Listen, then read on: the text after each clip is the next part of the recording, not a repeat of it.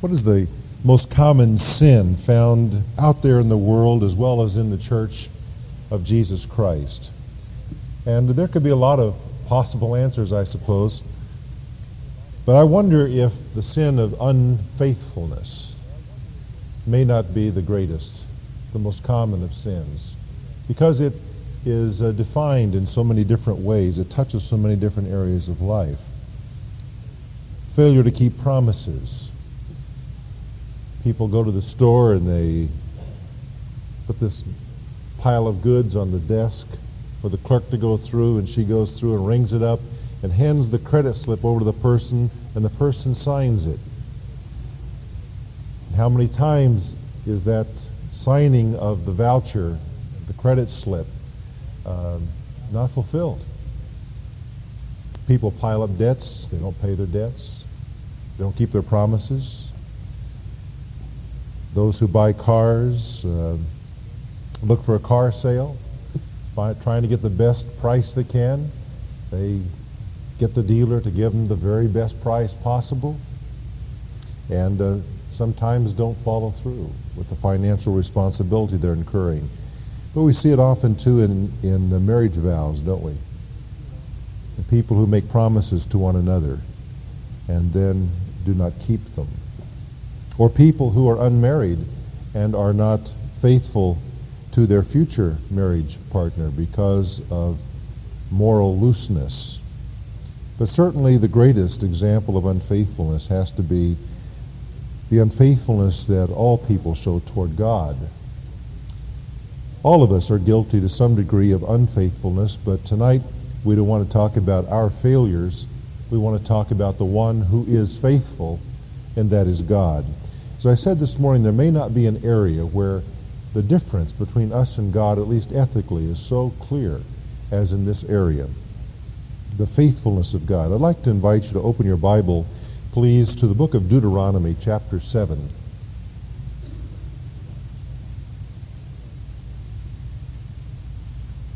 Deuteronomy 7 and verse 9.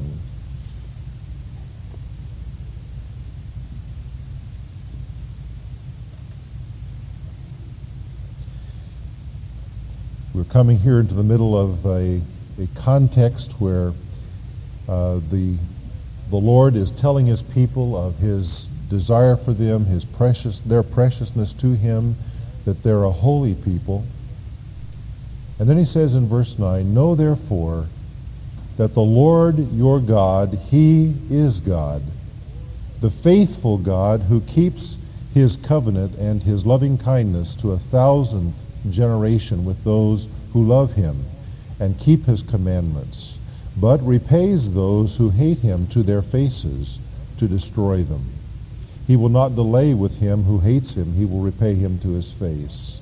Therefore you shall keep the commandment and the statutes and the judgments which I am commanding you today to do them. The Lord your God, he says, is a faithful God. He is faithful to his word, faithful to his promises. Then turn over to chapter 32 and verse 4, where the same thought is expressed again. Here Moses is speaking to the people of Israel before he uh, leaves them, and he is reminding them of, of God's great faithfulness to them as a people. Verse 3 says, For I proclaim the name of the Lord. Ascribe greatness to our God, the rock his work is perfect, for all his ways are just, a God of faithfulness, and without injustice, righteous and upright is he. He is a God of faithfulness. Well, now to Psalm 89, where we'll spend a little more time. In Psalm 89, we have a psalm that elaborates for us the faithfulness of God. Its author is said to be Ethan, the Ezrahite. And he says, I will sing of the loving kindness of the Lord forever. To all generations I will make known thy faithfulness with my mouth. For I have said, loving kindness will be built up forever. In the heavens thou wilt establish thy faithfulness. I have made a covenant with my chosen. I have sworn to David, my servant. I will establish your seed forever and build up your throne to all generations. Here we have a psalm about God's faithfulness. The term is used again in verse 5. It is used in verse 8, in verse 24, in verse 33, and then finally in verse 49. So over and over again in the psalm, the faithfulness of God is expounded. First, the faithfulness of God to all generations in verse 1. The writer says, I will sing of your faithfulness to all generations. Generation after generation, as one is born and another leaves the earth, God is faithful through all generations. Verses 5 through 10, God is faithful to his people, his people Israel. In verses 11 to 13, we see God's faithfulness to his creation. The heavens are thine, it says, the world, all it contains, the north, south, and so on.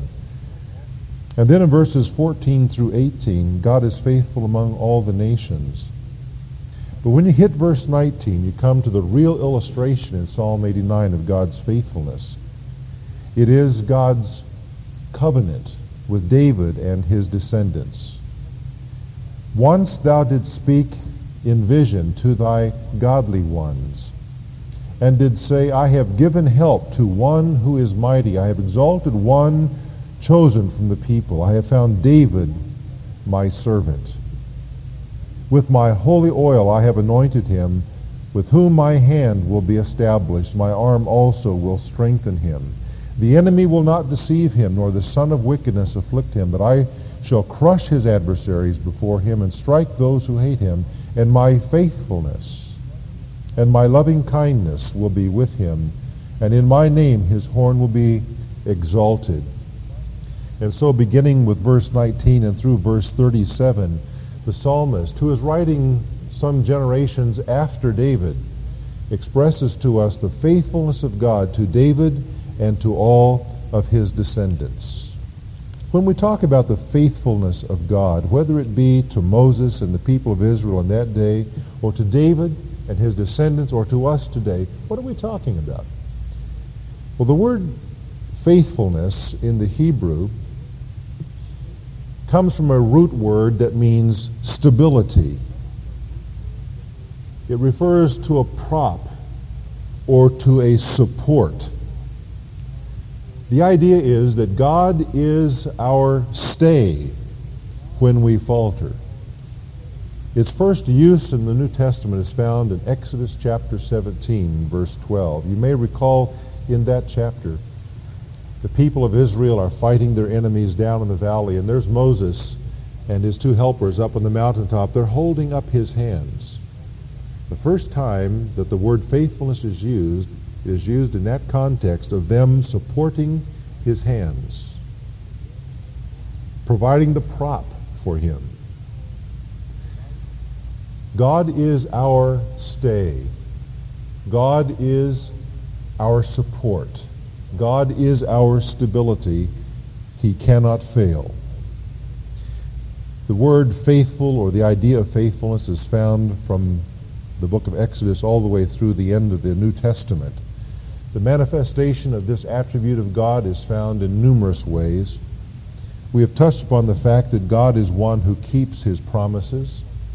Hebrews 23 and uh, Hebrews 10 rather verse 23 the last part of the verse says he is faithful that promised. And here in Psalm 89 we have an example of God's faithfulness to Israel and to David and his descendants. However, Ethan, who is writing this psalm, has a problem. Notice in verse 38, after talking about God's faithfulness, he immediately uh, shows us another side of his heart. He says, But thou hast cast off and rejected, thou hast been full of wrath against thine anointed. Thou hast spurned the covenant of thy servant. Thou hast profaned his crown in the dust. And so as he writes here, he seems to be saying God has not been faithful. He seems to be saying we have not experienced God's faithfulness. God promised all of these things to the creation, to the nations, and to David and his descendants, but look at what's happened. We don't know precisely the historical circumstances surrounding uh, Ethan's writing of this, this hymn, this psalm of God's faithfulness. But apparently there was one of David's descendants who had experienced some military defeat. And the enemies of Israel were laughing and scorning the people of God. And Ethan is writing in the turmoil of that milieu, with all of the, the, the doubt about God's faithfulness attacking his heart. And he expresses it very candidly in these verses. Verse 46, he says, How long, O Lord, wilt thou hide thyself forever? Now, of course, we've never felt that way, have we? And of course, we all have. We know the Bible teaches that God is faithful. It is seen over and over again. God has proclaimed himself a God of faithfulness. And yet, in the midst of our circumstances, like Ethan, we come to points when we say, God, where is your faithfulness? How long will it be, O Lord, that I must be in this situation? How long will my enemies attack me? How long will they succeed in their attacks against me? And he cries out in verse 49, Where are thy former loving kindnesses, O Lord? He grants that they've happened in the past, but Lord, what about them now? Those which thou didst swear to David in thy faithfulness. Remember, O Lord, the reproach of thy servants, how I do bear in my bosom the reproach of all the many peoples with which thine enemies have reproached, O Lord, with which they have reproached the footsteps of thine anointed. And then verse 52, Blessed be the Lord forever. Amen and amen. And so he basically writes this poem at a time when he's under tremendous pressure. When things are dark, it's gloomy and cloudy, and he doesn't see a lot of light. And then, right at the very end of it, he injects this note of praise Blessed be God.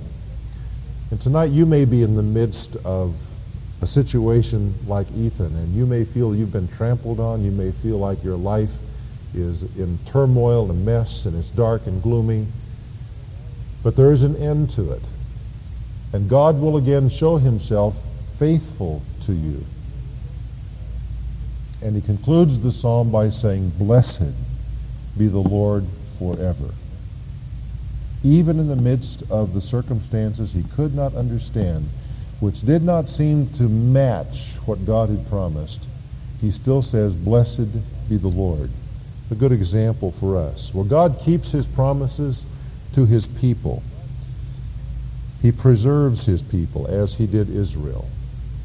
Perhaps the best known verse about God's faithfulness is the one found in the book of Lamentations. Who wrote the book of Lamentations? Jeremiah did.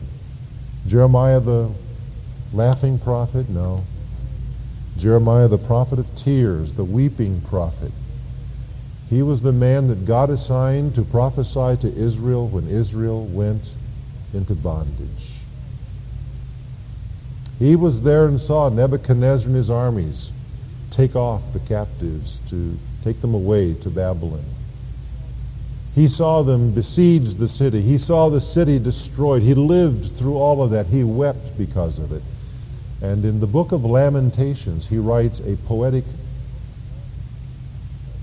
elegy, an expression of mournful feelings about what's happened.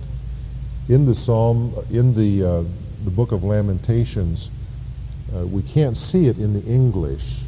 I wish that I knew Hebrew so I could appreciate this more, but in chapters 1, 2, and 4, there are 22 verses. There are 22 letters in the Hebrew alphabet. Each verse of those three chapters begins with a succeeding letter of the Hebrew alphabet. So the alphabet is repeated three times.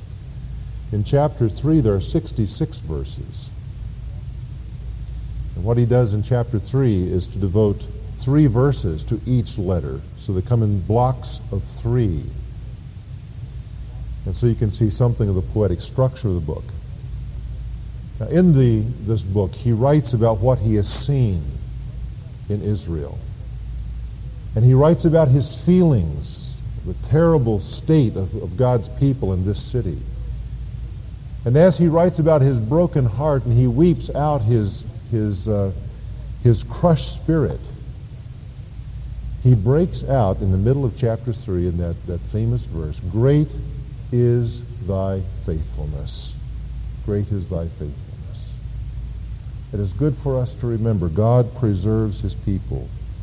Even when everything seems to be going wrong, even when there is a captivity and what we have thought we had gained has been destroyed, as in the case with Jerusalem, we must still remember, as did Jeremiah, Great is thy faithfulness. His loving kindness, his faithfulness is new every morning. We as God's people are preserved today as well in the midst of our suffering. We have a New Testament verse about this, 1 Peter chapter 4 and verse 19.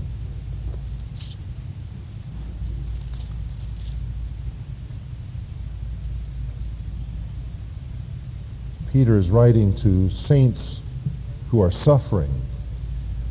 He tells them not to be surprised at their suffering. This is appointed to God's people. Indeed, they are to rejoice in this period of suffering. It is God's work. And so he says in verse 19, Therefore, let those also who suffer according to the will of God entrust their souls to a faithful Creator in doing what is right. Even when we suffer for doing what is right, he says, we must entrust our souls to God because he is faithful. God is faithful to keep his promises and faithful to preserve his people. There's another aspect of God's faithfulness that we don't think of sometimes quite as often, and that is that God is faithful in chastising his people as well. The psalmist says in Psalm 119, Lord, thou in faithfulness hast afflicted me. God is faithful to chastise us. Chastisement is not punishment, but it's training. It's putting us through certain experiences so that we learn lessons that are important for life. Turn with me to Hebrews chapter 12, which again is a New Testament expression of God's faithfulness in this way. Hebrews chapter 12.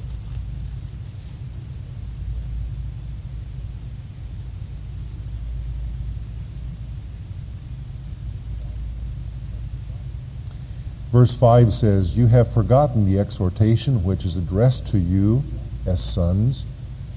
My son, do not regard lightly the discipline of the Lord, nor faint when you are reproved by him. For those whom the Lord loves, he disciplines, and he scourges every son whom he receives. It is for discipline that you endure. God deals with you as with sons, for what son is there whom his father does not discipline? But if you are without discipline, of which all have become partakers, then you are illegitimate children and not sons. Furthermore, we have earthly fathers to discipline us, and we respected them. Shall we not much rather be subject to the Father of spirits and live? For they disciplined us for a short time as seemed best to them, but he disciplines us for our good, that we may share his holiness. All discipline for the moment seems to be joy, not to be joyful, but sorrowful. Yet to those who have been trained by it, afterwards it yields the peaceable fruit of righteousness. And so he tells us here that God purposes to train us, to correct us, to bring us through experiences that will show us how God wants us to live. And he says God's purpose in this is that we might be righteous and thus know peace in our lives, it is for our good. God is faithful to chasten his people. Another aspect of God's faithfulness to us is that God cleanses us. one of the best known verses of the New Testament, I suppose, that all of us have learned. 1 John 1 9. If we confess our sins, he is faithful and just to forgive us our sins and to cleanse us from all unrighteousness. God's faithfulness is seen in cleansing his people from their sins. Then God's faithfulness is seen in answer to prayer. Hear my prayer, O Lord, says the psalmist. Give ear to my supplications. In thy faithfulness answer me, and in thy righteousness. God answers prayer. He is faithful in that respect. But there's one more way in which I think it's important for us to look at God's faithfulness before I go on to something else, and that is found in 1 Corinthians chapter 10. In this chapter, he begins to lay out before us how important it is that we that we not fail the Lord, as did the people of Israel. He reminds them of Israel's failure in the past, despite their many spiritual privileges. But he says in verse 6 these things happened as examples for us that we should not crave evil things as they did, that we should not be idolaters as they were, that we should not be immoral as they were, that we should not try the Lord as some of them did, or grumble as some of them did. All of these things, he says, happened as an example, and they are written for our instruction upon whom the ends of the ages have come. Therefore, let him who thinks he stands take heed lest he fall. No temptation, that is, no trial, has overtaken you, but such as is common to man. And God is faithful, who will not allow you to be tempted or tried beyond what you are able that is able to bear. But with the temptation will provide the way of escape also, that you may be able to endure it. God, in His faithfulness, provides for us a way of escape. That doesn't mean an easy way out, by the way. It doesn't mean that God's going to put the pressure on us and then he's going to say, oh, by the way, if you want to escape from this situation, here's a side door that'll get you out of it real easy. But what he's saying is that God provides a way out of the trial that is pleasing to him and which will help us. And the promise here, here is that God will never allow so much to come upon us that we should be crushed by it. There is. Uh, something called the Plimsoll mark. Years ago, the British Parliament passed a law that required a series of stripings or marks to be painted on ships, the merchant ships. We still have these today. If you go to uh, an area where there are ships, you will notice that there are the lines painted on them and often the numbers corresponding to the depth of the ship. And that's what it's about. The Plimsoll mark is the top line in a merchant vessel, or the load line. It's named after a man named Samuel Plimsoll because he was the reformer in Parliament who pushed for this. There was a tendency on the part of some merchant marines to overload the ships and so they calculated what the mark ought to be for the ship to be loaded without sinking it, even in bad storms. And that mark became the load mark or the Plimsoll mark that was named after this member of Parliament. Likewise, God has a mark on my life and on yours, a load line. And He knows when the waters of trial reach that line and he will not surpass it. God is faithful to that. God is never going to put so much on us that it will sink us in the storm. Indeed, God's faithfulness means stable, and because of the load that is there, there is stability even in the waters of storm. God is faithful. Now, by way of application of these thoughts that we have uh, talked about in the manifestation of God's faithfulness, let's remind ourselves that when we fail, God is still faithful. I'm glad for that, aren't you? If we believe not, Paul writes to Timothy, if we believe not, yet he remains faithful, for he cannot deny himself. The Lord is faithful, writes the apostle, who shall establish you and keep you from the evil one. We can depend upon the Lord. Some of you are familiar with Chalmers, who's done some writing, a man, a Scottish churchman of another generation. He wrote these words When I walk by the wayside, God is along with me. When I enter into company amid all my forgetfulness of Him, He never forgets me. In the silent watches of the night, when my eyelids are closed, my spirit has sunk into unconsciousness. The observant eye of Him who never slumbers is upon me. I cannot flee from His presence. Go where I will, He leads me and watches me and cares for me. The same being who is now at work in the remotest domains of nature and of providence is also at my hand to make more full every moment of my being and to uphold me in the exercise of all my feelings. Well, in the language of someone who lived several generations ago, he is simply reminding us that when we forget God, God doesn't forget us. How easy it is for us to go through the experiences of a day and come to the end of the day and say, oh my goodness, I haven't remembered God much today. But despite that, God has never taken his eye off of us. Despite the fact that we may forget him, he remembers us each moment. And then considering God's faithfulness. Secondly, let me say, considering God's faithfulness, we should be kept from murmuring against God. Israel murmured against the Lord. They complained against God. I'm not going to take the time to look up the several scriptures that deal with this, but you see it again and again that God would do something magnificent for Israel. Israel would acknowledge that at the moment, then quickly forget and go right back to her old ways. And over and over and over that cycle appeared. They murmured against God. They did not call God faithful. In fact, by their unbelief, they called God unfaithful. An application of God's faithfulness is that we need to remember it and not murmur against God.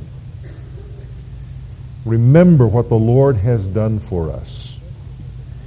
The writer of, of 1 Corinthians, Paul, says, Neither murmur ye, as some of them murmured, and were destroyed by the destroyer.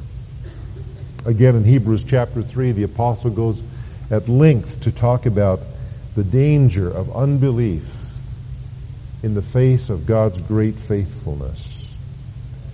The wonder of God's faithfulness really ought to encourage us to be the same. The third note of application is this that we ought not to judge God's faithfulness on the basis of how we feel or what we see. Ethan was tending to do that, wasn't he? He writes very transparently, and I'm glad God allowed him to do that because it's encouragement to me to know that even a man like this was a, a man who had some of the same feelings I do.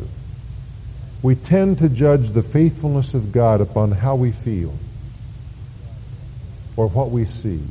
We pray for a loved one to get better. We pray for healing. We pray that God will answer a prayer to give new strength to that loved one, and it doesn't happen. The disease continues.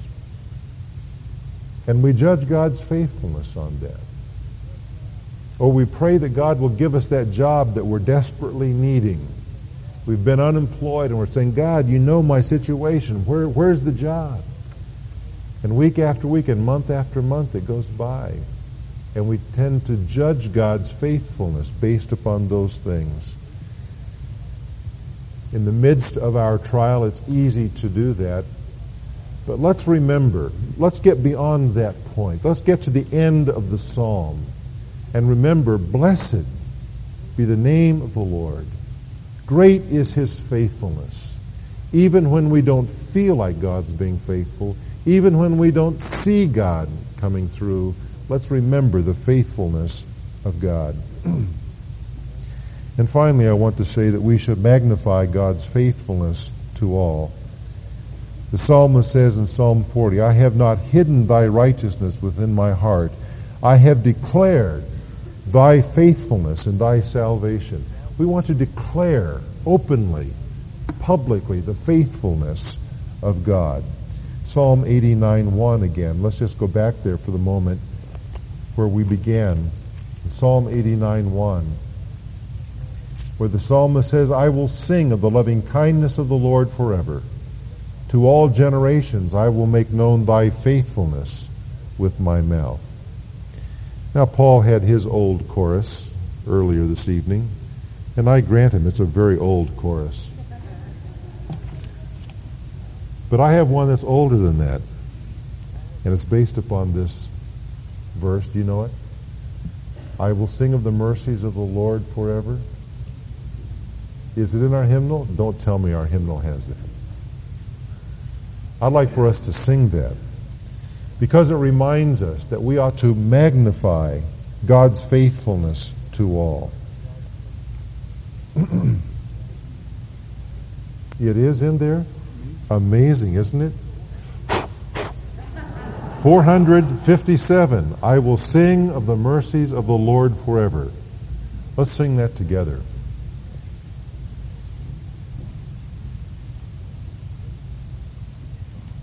A simple little chorus. If you don't know it, you'll catch it on. You'll catch on to it quick.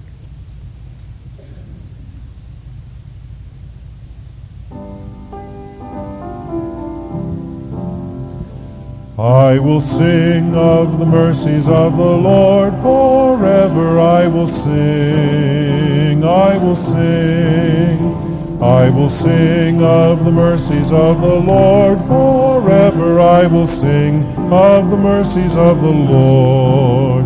With my mouth will I make known thy faithfulness, thy faithfulness. With my mouth will I make known thy faithfulness to all generations. I will sing of the mercies of the Lord forever. I will sing. I will sing. I will sing of the mercies of the Lord forever. I will sing of the mercies of the Lord. Let's pray together. Father, this evening we, we sing from our hearts of your faithfulness. And yet, all of us probably have struggles tonight with areas of our lives where we have not experienced as fully that faithfulness as we had hoped to. And we have not seen, nor do we feel your faithfulness. We grant, however, that it is true you are faithful and we turn from our own experience to bow in the light of revelation and to remind ourselves that you are the faithful God. You are faithful to keep and to preserve us. You have promised to preserve us unto your heavenly kingdom.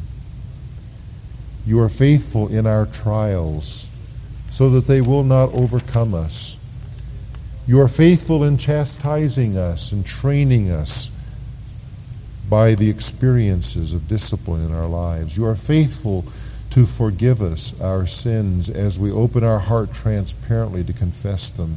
You are faithful in answering prayer. And in a thousand other ways, you are faithful. And so we worship you because you keep your word. We live in a culture that does not honor promises. And we acknowledge to you that that rubs off on us, and we also sin by failing to keep our word. In too many ways, we are unfaithful. But our prayer deep within our spirit tonight is that you would replace that, that you would transform us and make us faithful. That we might keep our word to others and to you, and thus be like you as your sons. We give thanks to you for this evening that we've been able to study your word together. In Jesus' name, amen.